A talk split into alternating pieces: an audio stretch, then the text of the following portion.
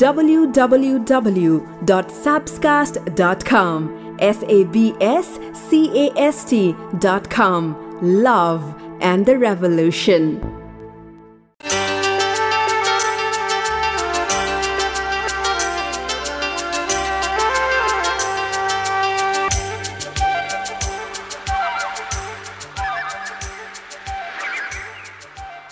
कहिले पनि त्यो व्यक्तिलाई पीडा नदिनु जसले तिमीलाई मनबाटै माया गर्छ।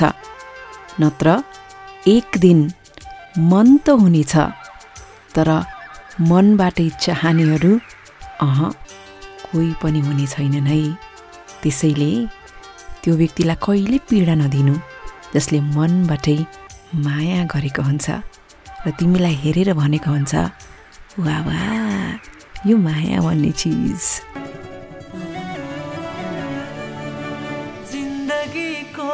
बाटोमा सजिलो अप्ठ्यारोमा तिम्रो साथ रहिरहला।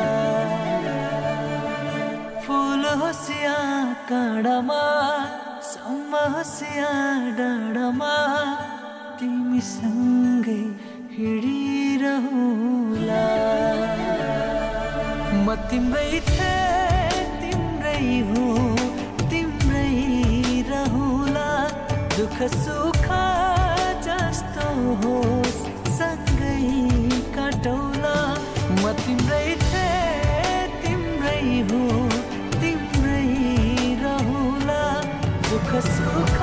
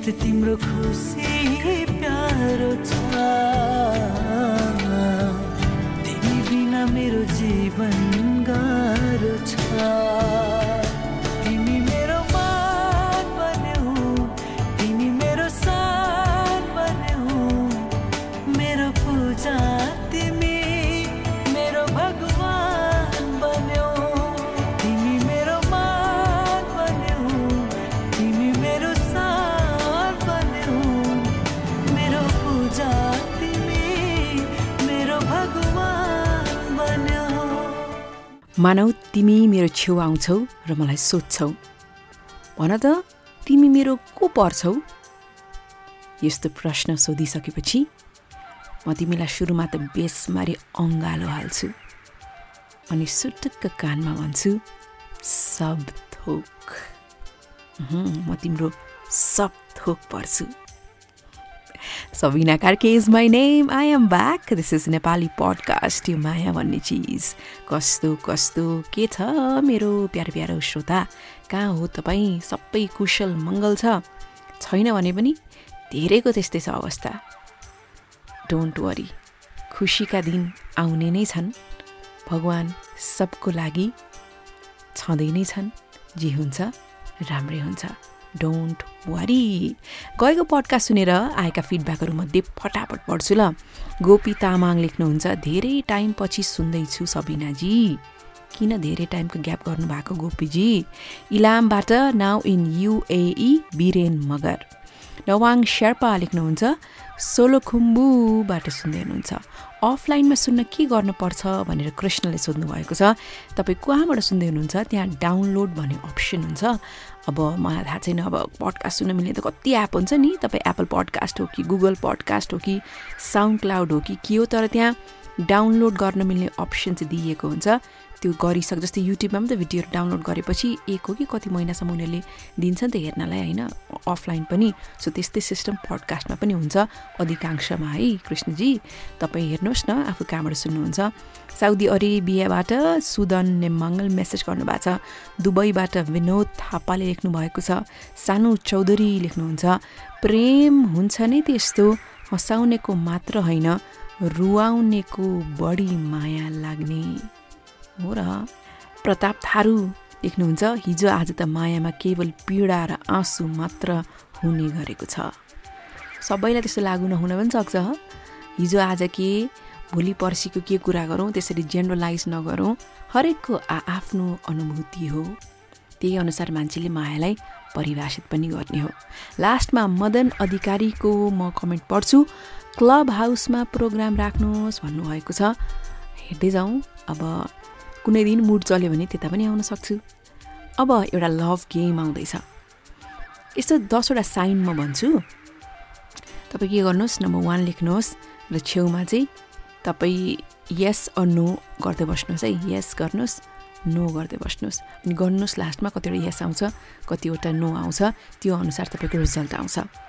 तपाईँ र तपाईँको पार्टनरको सम्बन्ध कतिको निकट छ? तपाईँहरूको कनेक्सन कतिको मजबुत छ भनेर यो लभ गेमले स्पष्ट पारिदिन सक्छ। सो आ यु रेडी जब दसवटा आउँछ सुन्नुहोस् है त। यस नो गर्दै बस्नुहोस् है। नम्बर वान तपाईँ र तपाईँको पार्टनरको सम्बन्ध टिकेन भने पनि तपाईँलाई चाहिँ के लाग्नेछ? मैले जिन्दगीमा धेरै कुरा प्राप्त गरेँ। यस अ नो लेख्नुहोस् है यस अ नो वानको छेउमा। अब कति भयो तपाईँहरूको सम्बन्ध है? अब तपाईँ इनकेस यो सकियो भने एकदमै दुःखी हुनुहुन्छ तपाईँ त त्यो सोच्न पनि चाहनुहुन्न। तै पनि एउटा एउटा काल्पनिक घटना भनौँ न होइन? यदि त्यस्तो भएको खण्डमा तपाईँलाई चाहिँ फर्केर हेर्दाखेरि चाहिँ कहिले पनि सम्बन्धले तितो बनाए जस्तो नै लाग्ने छैन। कति कथाहरू जीवनले प्राप्त गर्यो। जे जे भए तापनि तपाईँ त्यो सब थोकको लागि धन्य हुनुहुन्छ। यस अ नम्बर टू तपाईँ दुईजनाको धेरै कुरामा एउटा एउटै छ के टेस्ट? चाहे त्यो सङ्गीतको हुनसक्छ वा लेख्ने कुरा हुनसक्छ कलाको कुनै माध्यम हुनसक्छ आफूले व्यक्त गर्ने कुरा हुनसक्छ विचार हुनसक्छ त्यो क्या मिल्दो जुल्दो छ दुवैमा एउटै तरिकाले तपाईँहरू प्रोसेस गर्नुहुन्छ। दुईजना यस्ता आत्माहरू तपाईँहरू यस्तो निकट छ कनेक्सन कि धेरै कुरो समान छ। यस अ नो टु लेखेर लेख्नुहोस् है। नम्बर थ्रीमा तपाईँ अब हुन त फ्युचर भागवतमै भनिएको छ मान्छेको भोलि कसले जानेको हुन्छ भनेर। कसैले पनि जाने आउँदैन भोलि जेसुकै होला तर आजको दिनमा ऊ मेरो लागि बनेको हो कि होइन? अथवा हामी एकअर्काको लागि बनेको हो कि होइन? भन्ने विषयमा तपाईँ एकदम क्लियर हुनुहुन्छ कि? कुनै शङ्का उपशङ्का वा सङ्केतहरू खोज्ने वा लुकेका अर्थहरू खोज्ने ड्रामा खोज्ने त्यस्तो के पनि छैन। तपाईँ क्लियर हुनुहुन्छ? नो नाटक no drama. We are so meant to be together भन्ने तपाईँलाई लाग्छ। यस अ नो नम्बर फोर तपाईँहरू दुईजना साथ भएपछि you guys are a team तपाईँहरू कुनै पनि प्रोजेक्ट हुनसक्छ वा साथीहरूसँग पार्टी गरेर हुनसक्छ वा कुनै काम हुनसक्छ अथवा जे तपाईँ गरिरहनु भएको हुनसक्छ तपाईँहरू दुईजना मिलेर कस्तो राम्रो कुराको सिर्जना गरिदिनुहुन्छ। क्रिएटिभिटीकै माथि आर्टकै कुरा भयो कला सङ्गीतको कुरा भयो तपाईँहरू दुईजना बसिसकेपछि केही न केही तपाईँले फलदायी काम गर्नुहुन्छ। यस अ नो नम्बर फोरको छेउमा लेख्नुहोस्। यदि हुन्छ भने यस हुन्न भने नो नम्बर फाइभ तपाईँहरूको सम्बन्धको निकै नै मजबुत आधार भनेको तपाईँ र दुईजनाको कम्युनिकेसन। तपाईँहरू दुईजनासँग जसरी अन्तर्क्रिया गर्नुहुन्छ कुराकानी गर्नुहुन्छ त्यो तपाईँको सम्बन्धको निकै नै मजबुत पाटो हो। यस अ नो मतलब जति कमजोरी भए तापनि जति आफ्ना अवगुणहरू भए तापनि दुईजना सहज ढङ्गबाट खुसी खुसी एकअर्कासँग बाँड्नुहुन्छ र त्यसमा लुकाउने छिपाउने अप्ठ्यारो मान्ने त्यस्तो के पनि छैन। यस अ नो फाइभको छेउमा। अब नम्बर सिक्स तपाईँको सुरुमा जब भेट भएको थियो नि तत्कालै तपाईँहरू क्या नजिक भइहाल्नु भयो कि? भलै त्यो फर्स्ट मिटिङ होला वा सेकेन्ड मिटिङ होला तर उनलाई भेट्दाखेरि नि यति कुराकानी अघि बढिरह्यो धारा प्रवाह बोलिरहनु भयो यति छिटो तपाईँहरू नजिक आउनुभयो। एकदम छिटो। सम्झनुहोस् त पुराना दिनहरू। यस नो नम्बर सिक्स अब नम्बर सेभेन तपाईँहरू दुईजनाको सुरुमा जसरी भेट भयो नि त्यो एकदम अकल्पनीय थियो नसोचेको थियो। तपाईँ सायद सम्बन्धमा बाँधिनै चाहनुहुन्न थियो होला। अर्को शब्दमा भन्नु पर्दाखेरि जीवनमा कोही व्यक्ति खोजिरहनु भएको थिएन होला त्यो अवस्थामा। तर तपाईँहरूको कुरा यसरी मिल्दै गयो। कनेक्सन यति निकट हुँदै गयो।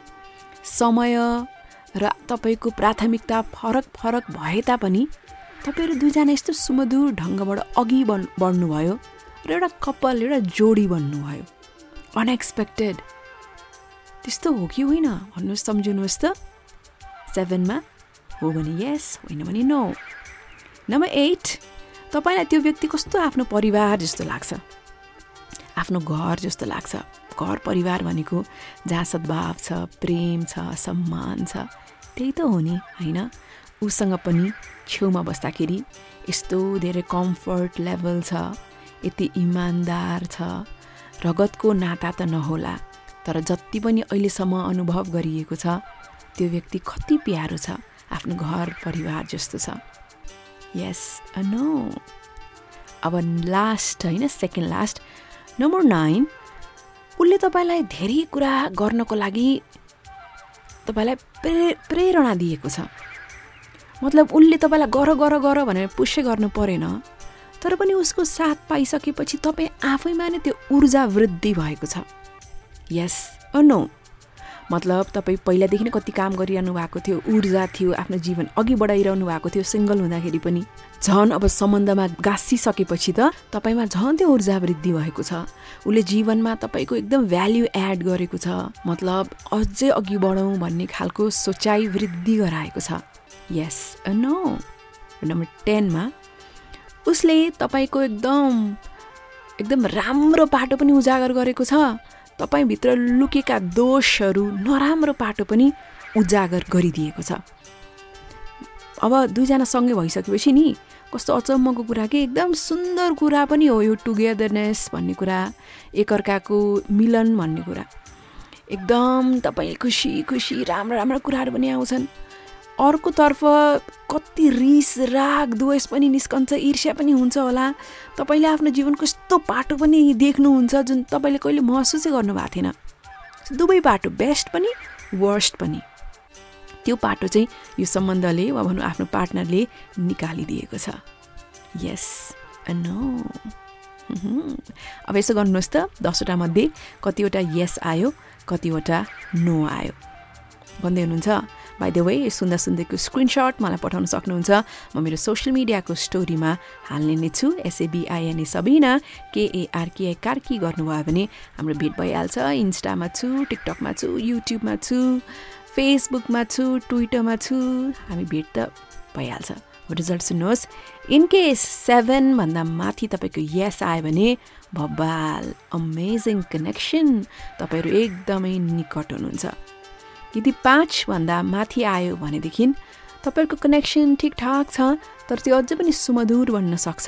अझै पनि प्रयत्न गर्नुहोला एकअर्कासँग साथ रहन एकअर्कासँग कुराहरू बाँड्न एकअर्कासँग अझ बढी समय बिताउन। र फाइभभन्दा कम आयो भने भएन भएन सम्बन्धमा धेरै निकटता देखिएन। यदि सिरियस ढङ्गबाट सम्बन्ध चलोस् अघि बढोस् भन्ने चाहनुहुन्छ भने यसलाई अझै मलजल गर्न आवश्यक छ because love is a lot of hard work my dear friend र अब यस्तो जोडी दुईवटा दुई व्यक्ति एउटै हतकडीमा बाँधिए एक सय तेइस दिनसम्म। र लास्ट डे जे भयो नि अन्तिम दिन। बाफ्रे सुने होइन?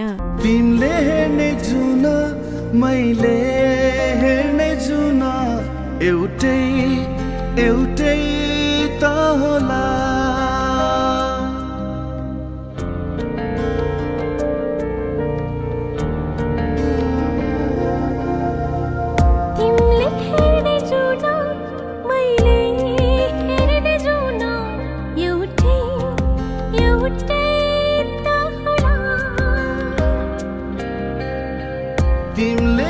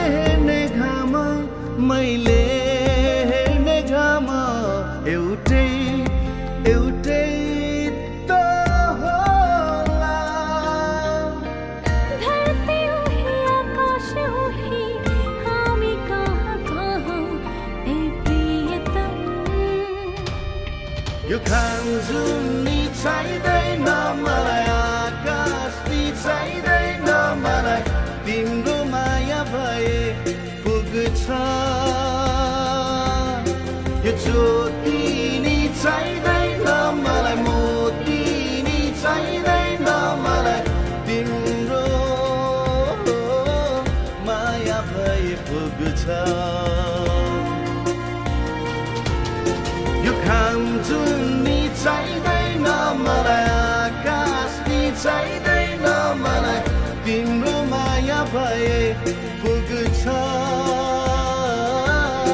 यो ज्योति नि चाहिँदैन मलाई मोती नि चाहिँदैन मलाई। तिम्रो माया भए पुग्छ।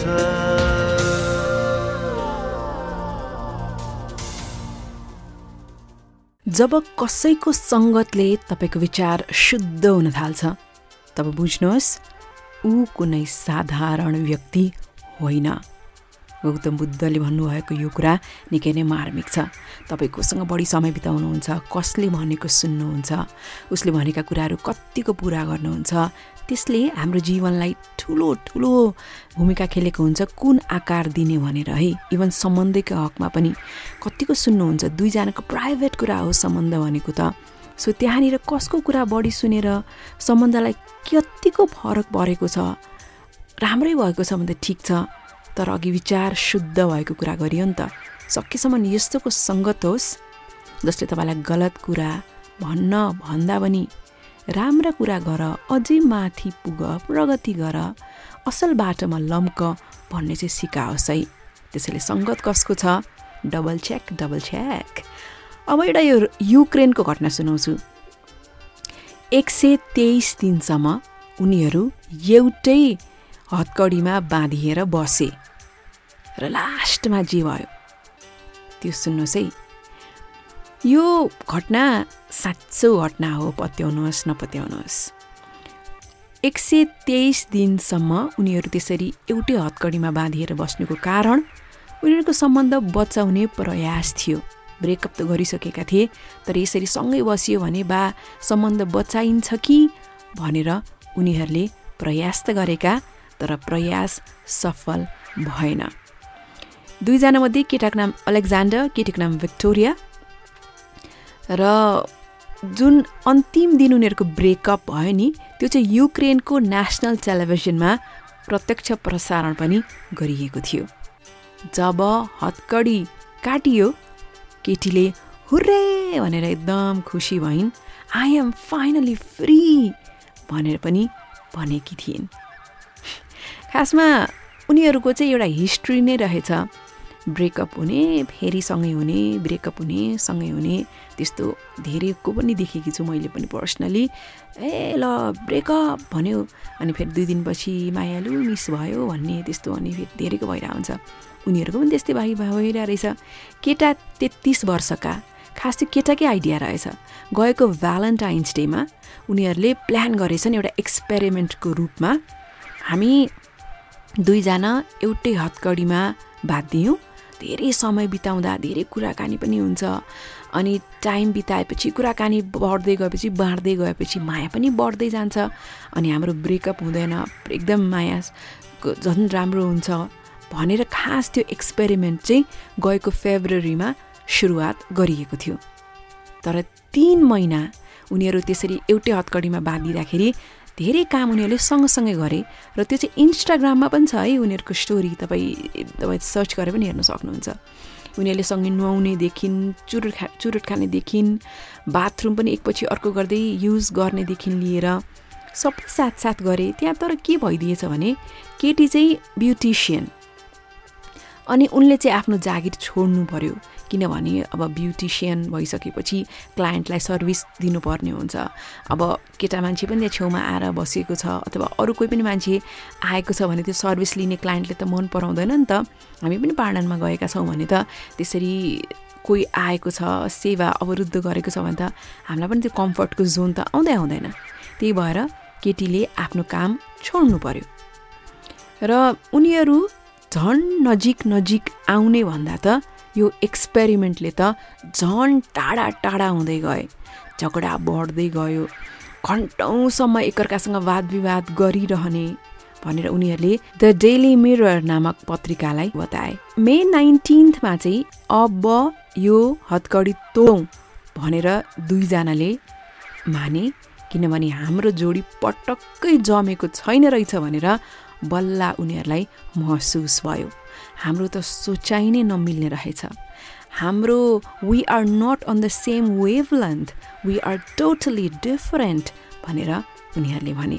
अब अहिलेको अवस्थामा उनीहरू गर्लफ्रेन्ड बोयफ्रेन्ड त रहेनन् तर उनीहरूले वर्ल्ड रेकर्ड चाहिँ बनाएका छन् है। यति लामो समयसम्म एउटै चेनमा सँगैसँगै बस्ने जोडी भनेर रेकर्ड कायम भइसक्यो। र त्यही रेकर्ड कायम भएको कारण उनीहरूको अन्तिम दिन जब हत्कडी काटियो त्यो कार्यक्रमलाई देशकै नेसनल टेलिभिजनले पनि प्रत्यक्ष प्रसारण गरेको थियो। अब अहिले दुवैजना त सिङ्गल सिङ्गल जीवन बिताइरहेका छन्। युक्रेनकै आफ्नो देशकै अलग अलग भागमा उनीहरू आफ्नो जीवन त अघि बढाइरहेका छन्। तर राम्रो कुरा है उनीहरूको त्यो हत्कडीलाई लिलाम गर्ने चाहिँ प्रयास भइरहेको छ र लिलाम गरिसकेपछि जति पनि पैसा आउँछ त्यो चाहिँ कुनै पनि च्यारिटीमा डोनेट गर्ने भनेर उनीहरूको प्रयास जारी छ। र राम्रो कुरा उनीहरू लास्टमा के भनेका छन् भने हामीले एउटा राम्रो पाठ सिक्यौँ जुन अरू जोडीले पनि सिकुन्। हामीले सिकेको भनेको सकेसम्म सक्दो समय साथमा बिताउने सम्बन्धको सुरुवातमा कति कुरा मिल्छ मिल्दैन सुरुमै थाहा हुन्छ। र सम्बन्ध जब ब्रेकअप भयो के के आफूमा गल्ती रहेछ र आफूले के के खोजिएको रहेछ भन्ने पनि पर्याप्त आइडिया भयो। त्यसैले आफ्नो बारेमा सुरुमा त राम्रोसँग स्पष्ट हुनु पर्यो मेरा चाहनाहरू के कस्ता हुन् म आफू के कस्तो छु मैले के चाहेको छु र मैले के गर्नुहुन्छ हुन्न भन्ने विषयमा क्लियर भइसकेपछि पनि सम्बन्ध राम्रो हुने रहेछ भनेर दुवैले भनेका छन्। सो तपाईँ आफ्नो मायालुसँग एक सय तेइस दिन ल सय नै दिन भनौँ न। त्यसरी हत्कडीमा बाँधिएर बस्नुभयो भने के हुन्छ होला? सोच्नुहोस् त। अब के सुन्नुहुन्छ? सुनाइहाल्छु नि मिठो मिठो कुरा। आई बी राइट ब्याक ज्यानै खायो त्यही मोरीको मायाले। ज्यानै खायो त्यही मोरीको मायाले। आफ्नै छायाले आफ्नै छायाले। अलमलमा परेछु म त रणभुल्लमा बाँचेछु आज। तिम्रै माया जालमा परे नि माया तालमा। तिम्रै माया जालमा परे नि माया तालमा। किन किन आज छाडेर? जान्छु भन्छौ माया मारेर।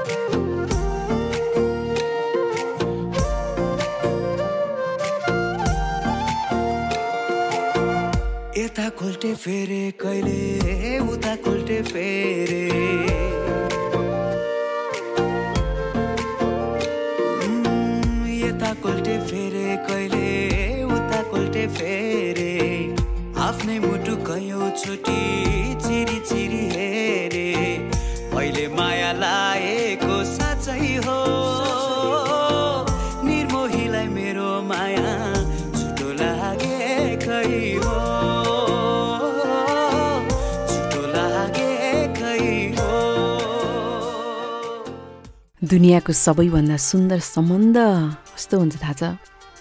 जहाँ एउटा छोटो मिठो मुस्कान र गल्ती भएको छ भने एउटा सानो माफीले पनि जिन्दगीमा सब थोक पहिले झैँ बनिदिन्छ।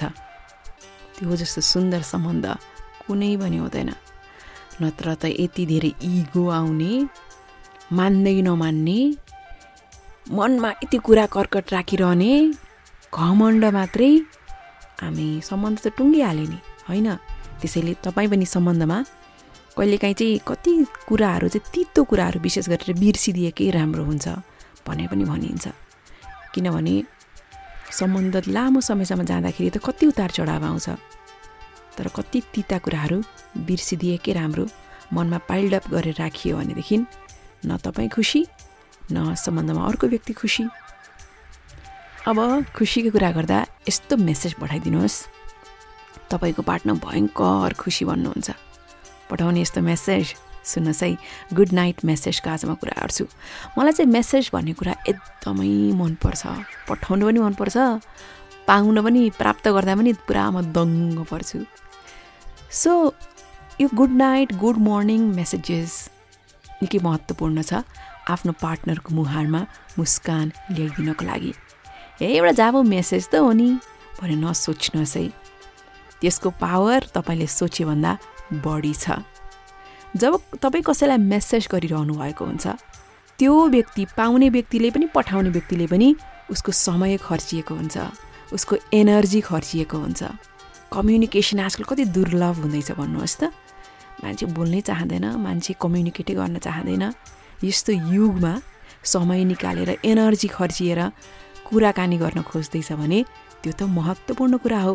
यसलाई हेलचक्राइ गर्नु भएन भन्ने चाहिँ तपाईँ क्लियर हुनुपर्छ। किनभने कम्युनिकेसन भएन भनेदेखि त कसरी न निकट आउने कसरी माया बढ्ने है? मेसेज पठाउने पनि कम्युनिकेसनको एउटा अर्को एउटा राम्रो रूप हो आजको जुन यो डिजिटल दुनियाँमा। पहिला पहिला फोन गर्न कति गाह्रो हुन्थ्यो होला। मान्छे भेट्नै अप्ठ्यारो हुन्थ्यो होला। आजकल कति इजी छ हो कि सो यो सुन्दर कुरालाई त तपाईँले सदुपयोग गर्नै पर्यो। सो तपाईँको पार्टनर खासै बोल्ने खासै धेरै मेसेज गर्ने हुनुहुन्न भने पनि त्यस्तालाई के पठाउनु भने नसोच्नुहोस्। ऊ जस्तो सोध्छोस् होइन। बिचरा लेख्न आउँदैन नि त कतिलाई कतिलाई अब आउँदैन क्या मनको कुरा व्यक्त गर्न। कति ट्राई गरे पनि आउँदैन। सो तपाईँ चाहिँ एटलिस्ट आफ्नो मनको कुरा उसलाई भनिदिनुहोस् उसलाई दङ्ग पारिदिनुहोस्। द्याट इज सो इम्पोर्टेन्ट उसले उताबाट एकै शब्द वा दुई शब्द केही लेखेर पठायो भने पनि त्यो पनि राम्रो कुरा हो। उसको मनमा धेरै माया तपाईँको लागि पलाइदिने कुरा हो कि मेसेज भनेको। बुझ्नुभयो? सुन्नुहोस् म के एक्जाम्पलहरू दिन्छु। गुड नाइट मेसेज कसरी पठाउने के लेख्ने भनेर। अनि अर्को कुरा है मैले अघि एउटा कस्तो राम्रो पढेको थिएँ कि सेन्टेन्स मान्छे शब्दबाट मान्छेले मस्तिष्क जित्न सक्छ अरे। आफ्ना शब्दहरूबाट मस्तिष्क जित्न सक्छ अरूको। तर आज जतिसुकै एकदम हामी मोडर्न टेक्नोलोजी फेसन एकदम आइसक्यो भन्दा पनि कहिले पनि फेसनबाट बाहिर नहुने कुरा भनेको मन जित्नको लागि यता आफ्नो मनबाट नै प्रयास हुनुपर्छ अरे। मतलब शब्दमा के लेखिएको छ कसैको कपी गर्ने होइन। मनबाट जे कुरा फुर छ त्यसलाई चट्ट टाइप गर्ने अनि लेखेर पठाइदिने अनि मात्र अर्को मनलाई त्यसले स्पर्श गर्छ। त्यसैले डिट्टो मैले भनेको कुरा कपी नगर्नुहोस्। यसकै सेरोफेरोमा आफ्ना शब्दहरू राखेर पठाइदिनुहोस् न। है यदि तपाईँ सिरियस सम्बन्धमा हुनुहुन्छ भने म तपाईँलाई तिनवटा इक्जाम्पल दिन्छु। नम्बर वान यो सुत्नु अगाडि पठाउने मेसेज रातिको मेसेज गुड नाइट मेसेज यतिखेर म अरू कोहीसँग होइन बस। तिमीसँग नै हुन चाहन्छु। यस्तो कल्पना गर्दैछु तिमी ठ्याक्क मेरो छेउ बसिरहेको भए म तिमीलाई कस्तो अँगालो मारेर मिठो निदाउँथे होला। नम्बर टूवाला मेसेज म तिमीलाई यही मेसेजबाट धेरै धेरै धेरै माया पठाउँदैछु। यतिखेर तिमीलाई अँगालो मारेर मायाले चुमेर झन माया पठाउनु पाएको भए त कस्तो हुन्थ्यो होला। र नम्बर थ्रीवाला मेसेज संसारको सबैभन्दा सुन्दर मान्छेलाई सम्झेको छु भनेर मेसेज गरेको म तिमीलाई कति माया गर्छु अनि तिमीलाई गुड नाइट पनि भन्छु। सक्यो होइन? यो तिनवटा चाहिँ एकदम सिरियस सम्बन्धमा जो हुनुहुन्छ उहाँहरू। अब तपाईँहरू सम्बन्धमा भाग दिँदै हुनुहुन्छ। सम्बन्ध सिरियस होला होला जस्तो छ भने म तपाईँलाई तिन प्रकारको मेसेज दिन्छु ल। मतलब तपाईँहरू एकदम फुल अन ग्यारेन्टेड होइन? जस अब चाहिँ राइट ट्र्याकमा सम्बन्ध जाँदैछ टाइपमा हुनुहुन्छ भने। नम्बर वान म तिमीसँग रातभर गफ गर्न सक्छु। तैपनि बोर्ड हुन्न अल्छी लाग्दैन। तिमीसँग कुरा गर्दा कति नजिक महसुस हुन्छ र कति खुसी लाग्छ। थ्याङ्क यू यो नम्बर वानवाला नम्बर टू हुन त भविष्य के हुन्छ कसैलाई पनि थाहा छैन तर यतिखेर म तिमीलाई सोचेर पनि कति एक्साइटेड हुन्छु। म भित्र जुन भाव तिमीले उत्पन्न गराइदिएका छौ द्याट इज एब्सोल्युटली अमेजिङ र लास्टमा थाहा छ दिनभरि मध्येमा सबैभन्दा मलाई मनपर्ने समय साँझको समय रातको समय निदाउनुभन्दा अगाडिको समय किनकि म तिमीसँग कति कुरा गर्न सक्छु। यु आर अमेजिङ भनेर तपाईँलाई कसैले लेखेर पठायो भने कम्ता दङ्ग पर्नुहुन्छ तपाईँ दङ्ग पर्नु छ भने अरूलाई पनि दङ्ग पार्नु पऱ्यो के लास्टमा यो लङ डिस्टेन्सहरूको लागि है जो लङ डिस्टेन्स रिलेसनसिपमा हुनुहुन्छ तपाईँको लागि म बोनस चारवटा दिन्छु माथि तिनवटा तिन तिनवटा मात्रै भनेको थिएँ सो सुन्नुहोस् लङ डिस्टेन्समा नम्बर वान उसलाई लेखेर पठाउनुहोस् हामी दुवैजना टाढा छौँ आई हेट द्याट कहिले भेट हुन्छ होला? दिन गन्दै बसेको छु। जबसम्म भेट हुँदैन यति थाहा पाऊ। I love you good night त्यो मान्छे निदाउने बेलामा यस्तो मेसेज पढ्दा कम्ता दङ्ग पर्ने होला है। नम्बर टू मैले तिमीलाई देख्न सक्ने भनेकै सपनामा हो। थाहा छ त्यसैले निदाउने बेलाको लागि म जहिले पनि प्रतीक्षा गरिरहेको हुन्छु। किनकि निदाएपछि निन्दरीमा सपनीमा तिमीलाई भेट्दा म कति दङ्ग पर्छु। नम्बर थ्रीको मेसेज सुन्न चाहिँ पनि तपाईँलाई राम्रो लाग्न सक्छ तिमीलाई यति भन्न मेसेज गरेको सुत्नुभन्दा अगाडि जसको सम्झना आउँछ त्यो तिम्रै सम्झना आउँछ। र बिहानै उठ्दाखेरि पनि तिम्रै सम्झना लिएर उठ्न चाहन्छु। आई लभ यु र लास्टमा म आफ्नो ओछ्यानमा पल्टिरहेको छु निदाउने प्रयास गरिरहेको छु तर सम्झना तिम्रै छ। अनि तिमी यहाँ भएको भए भन्ने कल्पना बेग्लै छ। मिस यु ल कुन चाहिँ मेसेज तपाईँलाई मन पर्यो? छिट्टो मोबाइल उठाएर टाइप गरेर सेन्ड गरिदिइहालौँ।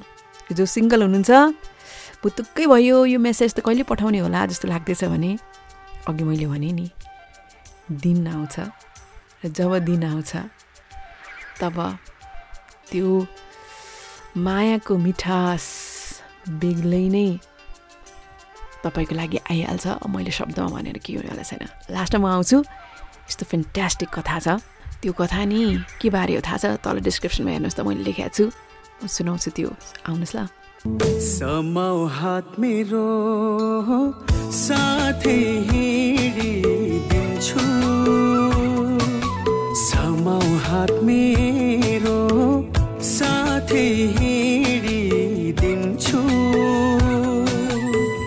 तिम्रो पिरसँग सबै मेरा खुसी साटिदिन्छु।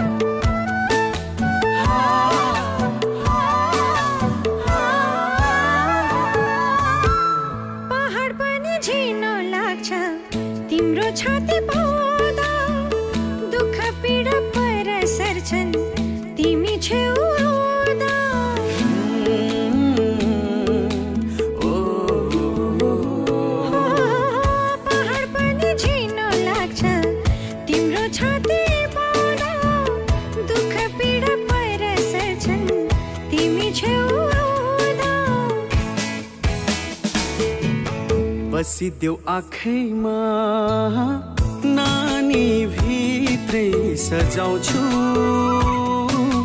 बसिदेऊ आँखैमा नानी भित्रै सजाउँछु। सधैँ तिम्रो साथ हिँडिरहने छाया बनिदिन्छु।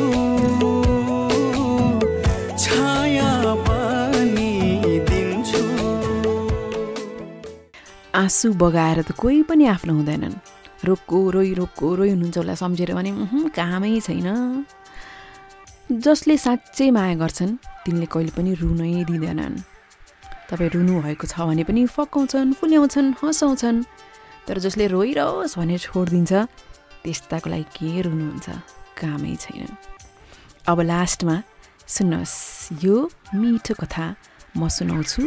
यो चाहिँ पहिलो रात हो। यसको चाहिँ यो मतलब टाइटल सो सुन्यो सुन्नुहोस् है। यसको लास्टमा जुन लेसन छ त्यो मिठो छ त्यो काम लाग्ने छ हुनुपर्ने खासमा त्यही नै हो। By the way this is Nepali podcast Apple podcast Google podcast SoundCloud अनि युट्युब कहाँ कहाँ सुन्नुहुन्छ? डु लेट मी नो सुन्दा सुन्दैको स्क्रिनसट पनि पठाउनुहोस्। कस्तो लाग्दैछ? फिडब्याक पनि छोड्नुहोस्। अल्छी नगरिकन कन्जुसाइ नगरिकन लेख्नुहोस् न। कुन बेला सुन्नुहुन्छ? पकाउँदै पार्कमा अथवा पढ्दै अथवा ड्राइभ गर्दै अथवा जिममा अथवा के गर्दै सुन्नुहुन्छ? म सोच्दैछु। तपाईँ लेख्नुहोस् अनि मलाई थाहा भइहाल्छ। अब यही रातको विशेष प्रतीक्षा थियो दुल्हालाई। दुल्हाको नाम अमन। यो रातको सपना सजाएको थियो। आँखा अगाडि धेरै कुरा छिलमिल छिलमिल भइरहेका थिए। अमनलाई यस्ता वाचा गर्नु थियो जसले प्रष्ट पारोस् संसारको सबैभन्दा राम्रो पति उनै हो। कविता लेख्यो फिल्मको दुई चारवटा डायलग पनि कण्ठ पार्यो। किनभने वैवाहिक जीवनको नयाँ सुरुवात हुँदै थियो। अब साथीभाइले पनि टिप्स दिएका थिए। तर उसको मन कता कता डर डर भयो जस्तो थियो। किनभने ऊ साथी बन्न चाहन्थ्यो राम्रो सच्चा प्रेमी बन्न चाहन्थ्यो आदर्श पति बन्न चाह- चाहन्थ्यो। त्यसैले पनि धेरै कुरा भएर होला कन्फ्युज जस्तो थियो कि। तर कसैले अमन भनेर बोलाएको सुन्यो उसले हजुरआमा हुनुहुँदो रहेछ। हजुरआमाले बोलाउनु भयो र भन्नुभयो आज तिम्रो हजुरबुवा हुनुभएको भए त तिमीलाई धेरै कुरा सम्झाउनुहुन्थ्यो होला यतिखेर बुझाउनुहुन्थ्यो होला। तर ईश्वरको इच्छा नै त्यस्तै भयो। ठिकै छ। म तिमीलाई केही कुरा बताउन चाहन्छु अमन। अमन त कस्तो अप्ठ्यारो माने जस्तो भयो। अनि हजुरआमाले बोल्नुभयो तिमी आफै तिस वर्ष भइसक्यौ। अब बच्चा बच्ची कसरी जन्माउने? त्यो कुरा मैले गर्न आँटेको नै होइन। म एउटै मात्र कुरा भन्न चाहन्छु। सुहाग रातको अर्थ हुन्छ पति पत्नी बिचको विश्वासको एउटा आधारको सुरुवात।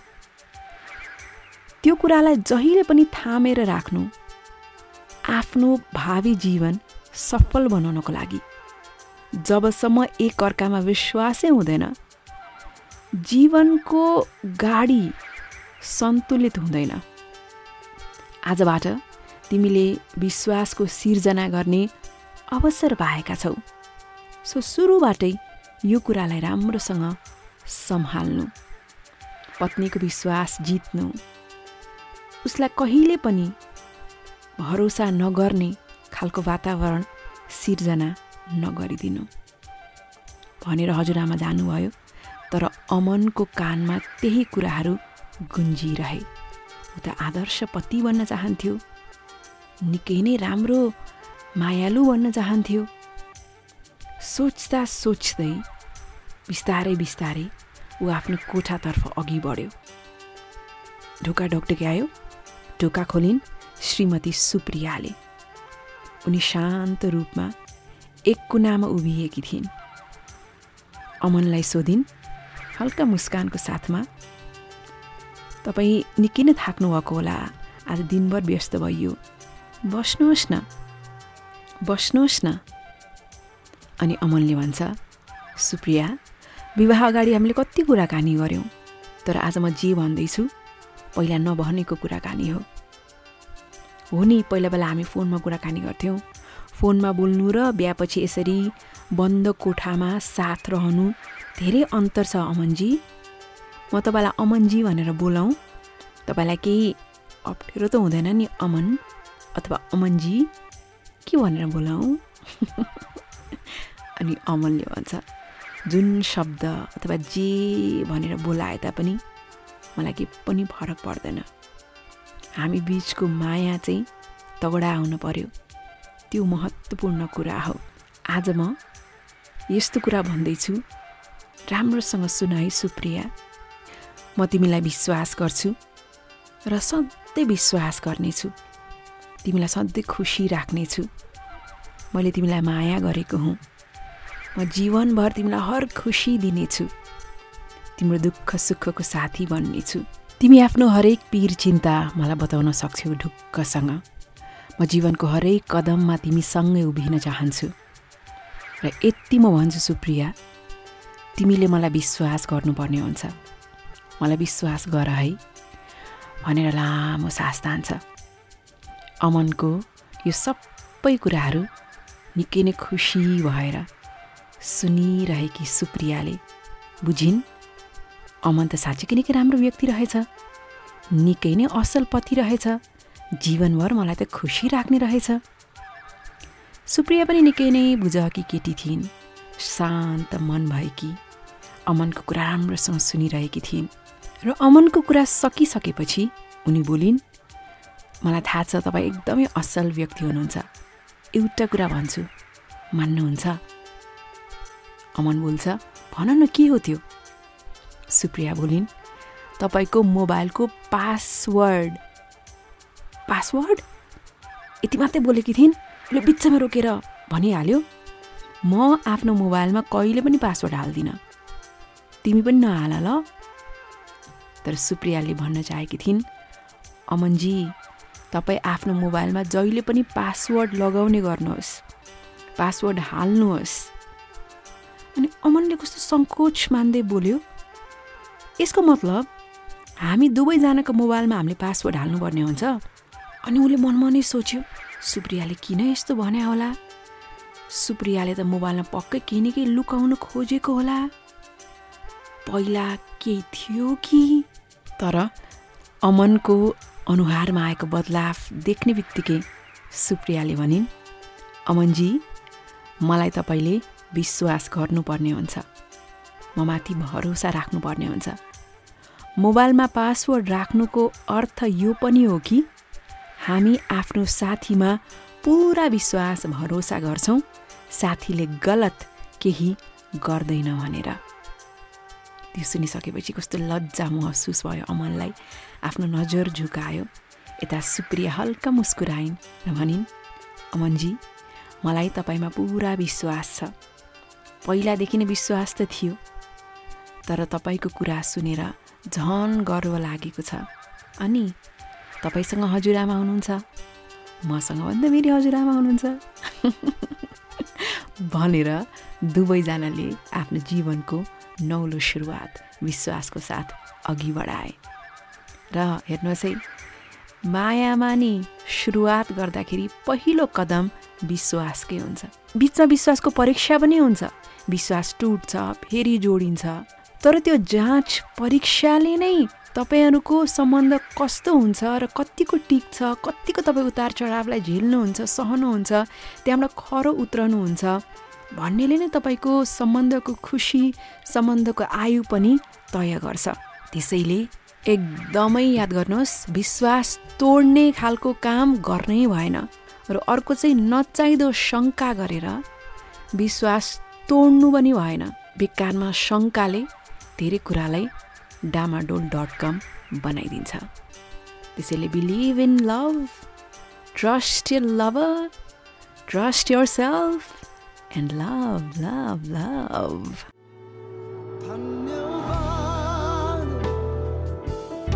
मलाई माया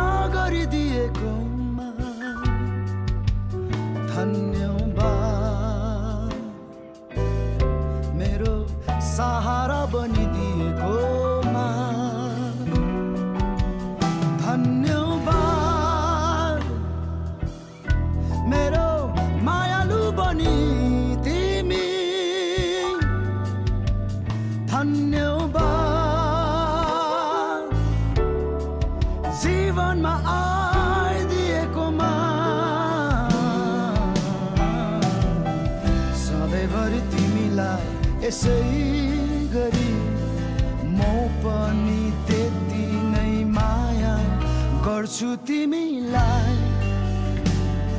साँची हो गर्छु तिमीलाई। धन्यवाद